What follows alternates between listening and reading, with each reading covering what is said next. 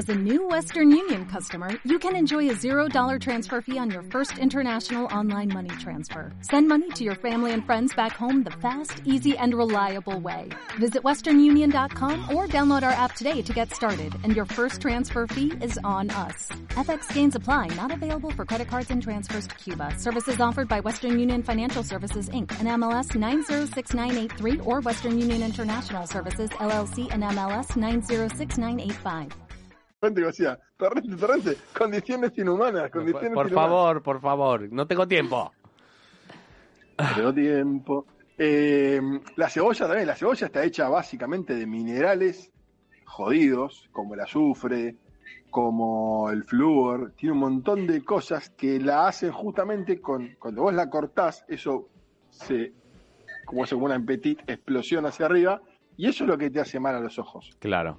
Pero hay cebollas que no. es parte del ácido. Claro. Entonces, ese ácido que tiene, ¿cuál es el chiste? Y ninguno, no hay. Hay un solo, hay un solo paliativo para eso, que es cebolla joven, Claro. ¿sí? Cebolla joven, que, que tiene mucha más agua, entonces su, su, cuando la cebolla se pone vieja se pone más fuerte porque pierde agua y concentra más este, ese ácido. Entonces, si la cebolla, vos, por ejemplo, em, te das cuenta que se empieza a decapar sola, es una cebolla que ya tiene un, tiempo. ¿Y se Claro. puede comer? Sí. La de cebolla que la podés comer al mes, si es Claro. necesario. Sí. Y, y en este caso, la cebolla joven tiene más contenido de agua, ergo va a tener menos ácido para explotar, para estallar. Y un cuchillo bien afilado y un corte prolijo puede llegar a hacer que la explosión sea menor, pero la explosión es inevitable, o sea, está ahí. Bien. O sea que no se puede hacer nada para. Está bien. Ni si, ni si me mojo Sí, los cuchillo- ojos, tenés, ni tenés si. siempre el cuchillo afilado y cortarlo suavemente. eh, Mojar el cuchillo tampoco para ponerle agua a la cebolla. No, no, no, sí, no, es una estupidez, no sirve para nada. No, no, no. Bien, bien, me gusta. Y por- Mitos y O leyendas. ponerse antiparras, o ponerse antiparras Ah. como he visto mucha gente se las pone. Ah, es un lo montón. cual Un poco mucho. para mí es peor que el aire acondicionado. A mí, sí, a mí hay ciertas, ciertas cebollas que me hacen llorar y ciertas que no. no y sé. por ahí por eso, porque una Por ahí sí, joven, la otra evidentemente A mí lo que me no. hace llorar, a mí lo que me hace llorar es el cocinero trolo que se pone guante para acordar la cebolla del ajo. Eso me pone, me Bien. pone, pero no sé cómo me pone. Bien. Bien, por favor, cuando- mitos. Cuando, cor- cuando cortan los tallarines es lo mismo, o sea, la misma sensación de, de abandono, Mitos. angustia y depresión que me invade. Hay un gran mito, hay un gran, gran, gran mito que es el tema de la acidez de, de la salsa de tomate. Sí, Ajá. Ah, de ponerle azúcar. ¿No? Eso. Hay una, hay, hay una, es una contraposición lógica eso, porque la gente dice que lo ácido se equilibra con el dulce, Claro. sí. lo cual no es así, porque No, claro. el ácido es ácido, el dulce es dulce, te queda un agridulce. Bueno, pero hay, hay como una contra, hay como una contra. En, digamos, en la coctelería uno pone zumo de limón y, y en la misma proporción, eh, bueno, jugo, perdón, garajo. Estoy tre- 365 No, no, no, no. días acá, no me rompa las pelotas. Me encanta, me, me, me seduce limón. mucho. Me flipa. Me flipa. Me flipa me gusta escuchar. Jugo de limón y... Me flipa, tío. eh, y... mm, Y jugo de naranja. No, y ¿cómo se llama? Almíbar. En la misma proporción porque se contrarresta. Pero, la, pero no se contrarresta, se tienden a equilibrar, pero no necesariamente llega a lograrse. O sea, hay, hay una tendencia al equilibrio. Ok. Pero vos estás poniendo un almíbar, que es una disolución de azúcar en agua. Ajá. No es lo mismo poner el azúcar. Entonces, la gente cuando te dice, yo la, mi vieja, mi abuelo le puso toda la vida. Está bien, mi abuela pateaba California y se lee el agua bollada. ¿Qué Bueno. que haga? No es que porque lo hizo la abuela está bien. Técnicamente, la acidez del tomate, de la salsa de tomate, partamos de la base, no es lo mismo un tomate que una salsa de tomate. La salsa de tomate tiene un proceso. ¿Sí? El tomate es tomate y el tomate es ácido por naturaleza. Contra eso no podemos hacer nada. Claro. Entonces, de ahí lo que tenemos que hacer es, una vez que tenemos el puré de tomate, sea el más barato de, ¿cómo se llama el supermercado de ahí? Mercadona, el, El común. Mercadona, sí. Sea, un- sea el más barato de Mercadona, o sea un este, San Marzano cosechado por una señorita virgen en ayunas de madrugada, el que sea que puedas pagar, que quieras pagar, el procedimiento siempre es el mismo. No se le pone zanahoria, no se le pone cáscara de banana, no se le pone azúcar, no se le pone una mierda más que ponerle un poco de aceite de oliva. El aceite de oliva tiene que levantar su temperatura, ¿sí? Sí. levantar su temperatura y cuando vos volcás el puré de tomate, hay un shock térmico. Ah. O sea, hay una contraposición porque, porque el tomate está a una temperatura que es ambiente barra frío, y el aceite está caliente. Entonces, una vez que se produce ese shock térmico, ahí empieza a trabajar una enzima que no me acuerdo cómo se llama y se empieza a bajar ese ácido que tiene. Y, la- y tiene que ser una cocción larga, a fuego muy bajo. Y yo por lo general lo que hago es, no le pongo, no, no me pongo a, a sudar, a saltear cebolla, zanahoria, morrón y todo lo que le ponen a la salsa. Le pongo una cebolla pelada cortada al medio entera, o sea, la corto al medio y pongo las dos mitades adentro, una zanahoria cortada a lo largo adentro, un generoso ramillete de albahaca y una cabeza de ajo como viene con su piel y todo. Así como está. Y que esperás que se deshaga todo. Y, no, y ahí la dejas no menos de dos horas. ¿Ves que es lleva para mucho tiempo es para cocinar? No, Natalie, ya es está, para yo ya Natalie. me morí de la pero, ansiedad. pero, Natalie, no te tenés que quedar mirando dos horas la olla. Claro. otras 222 Pero es que si yo cosas me- más que tenés que hacer en la vida. Claro, es que si yo me voy me chino. olvido, ¿entendés? Como me pasó con el huevo que se me hirvió, todo el agua y un se temporizador. murió. Pero un huevo, pero un huevo, para un huevo duro son entre gustos, entre 15. 5 y 8 minutos barra 9. No, para mí son siempre 15 y vuelvo a, lo- a los 20, en realidad. Entonces, esa vez creo que habrá sido media hora. y, Tenés que agarrar claro, una olla, hacer a la bañadera, pero antes en la ducha un día, ¿no? Capaz que- Sí, no, ahí, ahí tenés agua, ahí te no, vas a es el perro. yo podés de verdad, el eh, no, no puedo, no me da la paciencia. Me encantaría saber cocinar, me encantaría sa- o sea, saber comer bien. No tengo buen Claro. paladar, lo sé, Sí. pero bueno, es que no tengo paciencia. Por eso no tengo paciencia. Sí, más lejos. No, sí. Bien, siguiente mito, por favor. Eso explica, eso explica mucho. Siguiente mito, por favor. Perdón, para terminar la salsa de Sí. tomate. La salsa de tomate, esa a las 2 barra 3 horas, vos la vas a ir probando y vas a ver, no le pones sal, no le pones nada, la dejas ahí. Esa es tu salsa de tomate base para después darle el matiz que vos quieras. A la putanesca, a la rabiata, eh, la que vos quieras. Solamente una salsa de tomate, la- es, es así, así funciona. ¿sí? Bien. Otra, otra, hay, hay, dos, hay dos que me conmueven. Cuando la gente hace cebolla caramelizada y le pone un kilo de azúcar a la cebolla en la sartén. Sí. Que la cebolla ya tiene Opa. azúcar. No es que ya tiene azúcar, la cebolla es una de las cosas que más azúcar tiene Claro. in the whole universe. Mm. ¿Y entonces O sea, cómo es- se hace la cebolla azúcar. caramelizada? ¿Cómo? ¿Cómo se hace entonces si no hay que ponerle mucho azúcar? Me, me- me está entrando el eco de la gente de la cocina que está con el Ah. Twitch en el teléfono. Eh, la cebolla caramelizada es cortarla en tiras pequeñas, finas, poner una materia grasa y esto se hace muy, muy, muy, muy suave, muy despacio. Otra vez, estamos Muy hablando lento. de hora, hora y media. Hora, hora y media. la- sí, pasás la Pero desde el inicio o al principio lo esperás, eh, le pones, la pones a fuego fuerte con la- el, el aceite, la tirás y después bajás el fuego. No. Siempre fue bajo. Ok. Bien. Eh, podés- en ese momento le puedes agregar ajo en láminas que le queda muy bien Ah, y con mucha paciencia lo vas haciendo, lo vas caramelizando, es lo, o sea, tiene que sudar todo su jugo. Si vos, esto se hace en cantidades, nosotros hacemos media bolsa de cebolla caramelizada. epa. ¿Y por qué? Porque es un laburo chino eh, eh, y, y el volumen que te queda es bastante chico. Pensá que te reduce un 50-60%. Entonces vos haces media bolsa y tenés eh, un cuarto. O sea que de si me quiero hacer una hamburguesita casera y le quiero poner cosas, tengo que hacerlo con una sola, una cebolla entera para que me quede un... Sí, lo que menos, sí. Pero bueno, esto es una de las cosas que hay que plantearlas con previsión, al que le gusta cocinar en su casa. Claro. Calculá más o menos cuánto te entra en un frasco que te sobró de mermelada, te haces una buena cantidad, la vas poniendo ahí y vas sacando y tenés cebolla caramelizada todos los días para poner lo que vos quieras. Después le empezás a poner cebolla caramelizada al Ah, flan, Claro, porque es así, digamos, es, un- es- es peor que la palopa, es un vicio hermoso la cebolla caramelizada. claro, por Es eso hacen media bolsa ustedes. No, bueno, pero y, y después es la base para un montón de cosas más.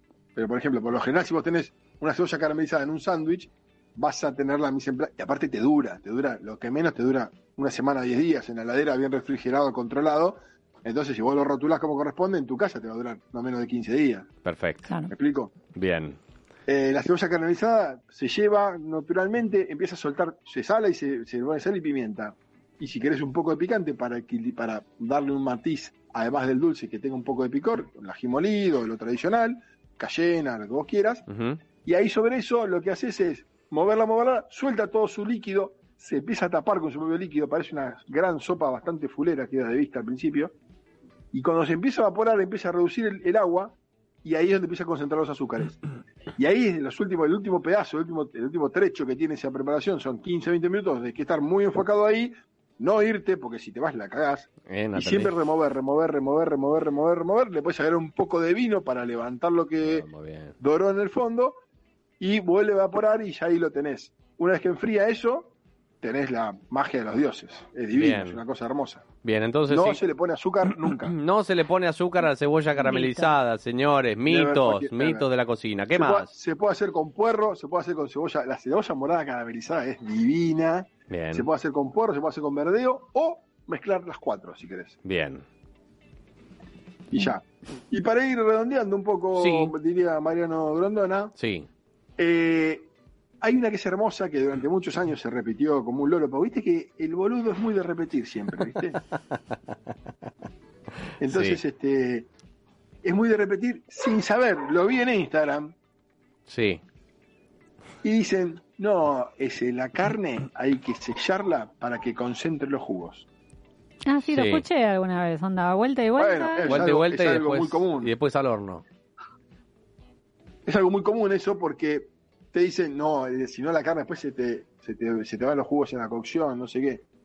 No, si en realidad na- nada de eso sucede, nada de eso sucede. La- digamos, no, no es que quedan contenidos por arte de magia los jugos en, la, en el trozo de carne. Lo que buscas es una, te voy a decir técnicamente y después te voy a traducir, es una caramelización de los azúcares superficiales de la proteína de la carne. Traducido al español sería que dore. Claro. Vasco, ¿te puedo interrumpir muñeco- acá? Una Sí, corazón, No, en Sí. serio, porque realmente me sorprende y, y me encanta escuchar hablar sobre esto, porque para mí es una ciencia totalmente extraña, Ciencia. ajena a mi universo. Es que sí, mí a eso, trabajo, pero bueno. a eso iba, a eso iba a la, la pregunta. Ustedes cuando estudian eh, para ser cocineros, chef, en fin, Cocinero. cocinero, muy bien. ¿Les enseñan química? ¿Trabajan desde ahí o es más intuitivo? De, o sea, No, en la práctica, de- ¿no? Sí, intuición tenés por demás. Sí, De hecho, la, la cintura, digamos, una- la misma receta la hago yo, la hace Colagreco, la hace mi primo y la hace Marco, y no, no, o sea, la sapiencia no te garantiza necesariamente un mejor resultado. claro. Tenés más herramientas, sí, pero cada cocinero tiene su, su mano, digamos. La misma receta, eh, un lomo con salsa de hongo, nada Claro, rebuscado. ahí es donde está básico. eso de, ¿no? La mano de uno te Claro. cambia el sabor, quizá, Eh, o el... Yo, por ejemplo, a mí, eh, allá por el 18, empecé a subir aburrido, en un viaje en colectivo largo, empecé a subir, a tuitear recetas y empezaron a decirme algunos colegas, che, sos boludo, no, boludo, yo, estoy, co- yo tengo un curso donde cobro para hacer eso. Está bien, yo los regalo. Bueno, Entonces, claro. A mí me la enseñaron, yo la devuelvo. Claro, Entonces este, empieza a pasar eso, ¿no? Dice, no, la receta de cada uno. La receta no vale nada, es como una idea. Una idea vale un centavo. Claro. ¿Por cuánto vale una idea? Una idea vale según el boludo que tengas adelante y le puedas vender. sí. Porque en realidad la idea vale, es un intangible, ¿no? Es una, no, es una entidad, digamos, no, no tiene entidad, diría. Claro. Entonces, eh, ¿no, Marco? No tiene- Sí, sí, sí. Mar- Marco se nos No, fue no, de la estoy, estoy, conversación. estoy, no, pero es que esta Estoy conversación a mí me no lleva, le por ejemplo... programa de radio la idea, la idea llevada a la realidad es lo que vale. O sea, tiene un peso, vale. ¿Cuánto vale? Voy a fa- quiero, quiero fabricar un mate. Tengo una receta. Yo tengo Preguntó una receta por la de- química. No, pero Contestale la está bien, está pero bien. Ahora, pero ahora voy, ahora voy. Entonces, lo que yo yo no soy químico, yo no soy un cacho, me iba a un ingeniero químico y me dice, pará, flaco. No, bueno, pero vos acá grasas". estás hablando precisamente de conceptos de acidificación. La, co- la Digo, cocina está. se hace a partir de fenómenos físico-químicos, sí. Claro, Está en cada uno, está en cada uno decir, che, voy a profundizar esos conceptos tangencialmente. No podemos hablar de química. No, bueno, ¿entendés? pero de, de Es hecho a mí me pasa, por ejemplo, te, te vas a reír, pero me pasa con mi peluquera. claro, de, pa- no, en serio, Pavo, que te quiero decir que también es un trabajo, un oficio, pero ella, que es especialista en coloración y demás, te habla del pH y de la cosa de la acidificación Es del sí, pelo, de cómo es que se hay, es que fija hay, y de... es existe, está, digamos, no, no, Y de no- hecho no se- podríamos claro. No lo podríamos ningunear. Yo, por ejemplo, a ese chico que está en la pantalla a tu derecha de mi teléfono, Sí, yo admiro cómo él, por ejemplo, puede manejar el aire que entra por su tráquea. Y yo tuve seis años fonoaudióloga y sigo hablando como un perro agarrado de cogote, digamos. Entonces, y él, bueno, este sudón, que además lo trabajó. Entonces, eh, eh, eh, eh, ese, esa, esa cosa, esa, eh, ese estudio, él fue a canto, no sé si seguirá yendo o no, pero fue a canto mucho tiempo. No. O sea, lo trabaja. Claro. Vos como cocinero tenés un concepto, te dice, no, esto eh, esto es de la carne dora. Y yo un día me pregunté, ¿por qué dora la Claro. carne? Dije yo.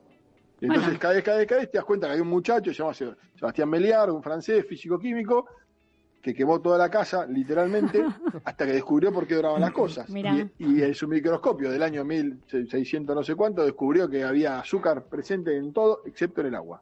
Mira, Mira, Entonces, escúchame, el agua es lo único que no tiene... claro, sí, Ya- es como tu, tu laboratorio en casa. ya que estamos, ya que estamos en, en- Sí. en la carne, vos habías dado hace poco un, un coso que me olvidé que era pasarla por harina y después por qué otro material para que quede rica.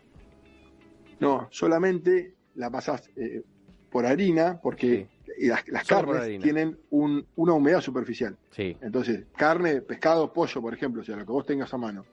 Vos la apoyás sutilmente, no hace falta hacerle una presión, Presión. y sacudís fervientemente el excedente, ahí sí, y va a una sartén con una cierta temperatura, con un poco más de grasa, del lado de la harina, y eso va a contribuir al dorado porque va a absorber toda esa humedad que tiene, se va a secar y va a dorar recopado. bien.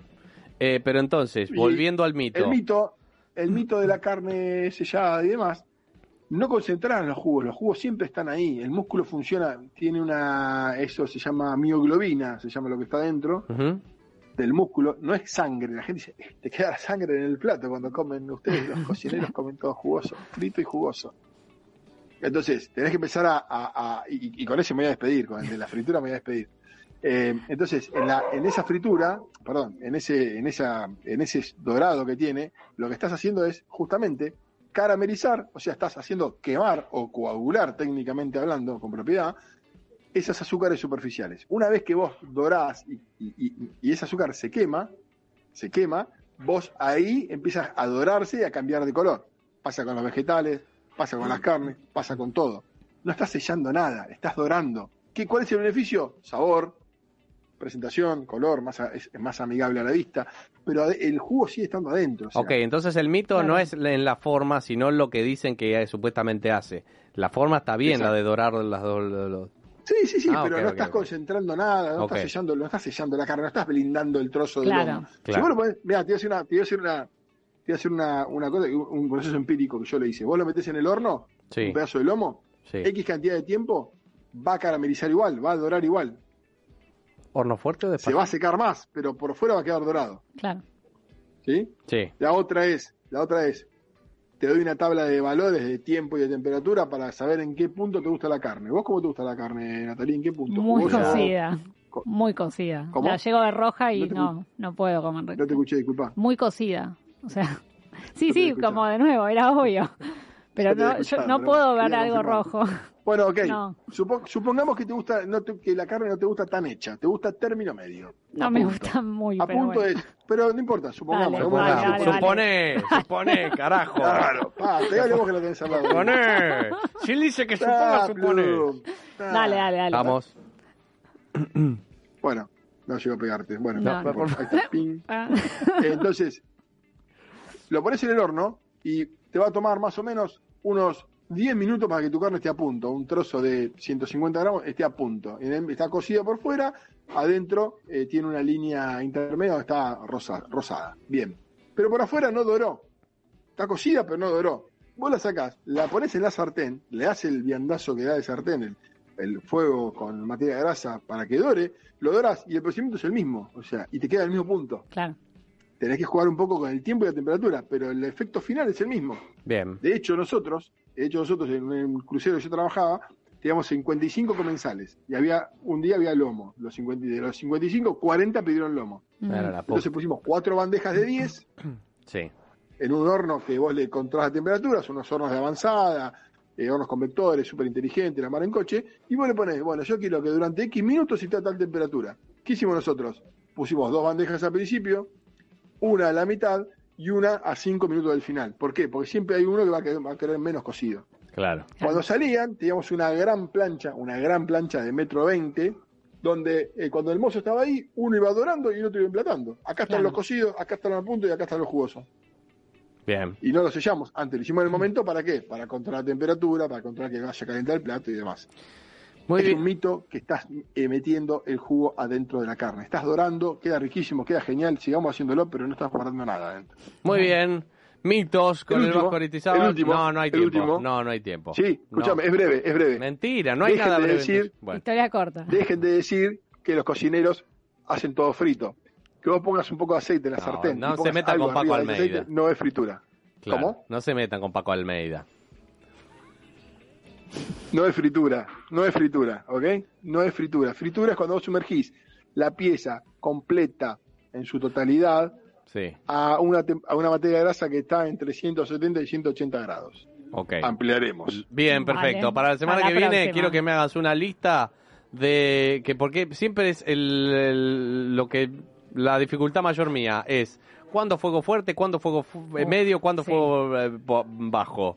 ¿Cuándo? Siempre una fuerte. tabla, Siempre dame una fuerte. tabla de no, siempre fuerte Pero, no porque más Porque todo soy siempre ansiosa. No, ahora no respondas.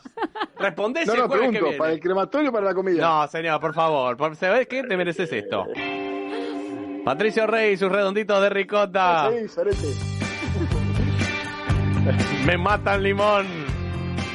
Un clásico de la columna de los jueves. Patricio Rey, sus redonditos de, rique- de ricota. Adeu.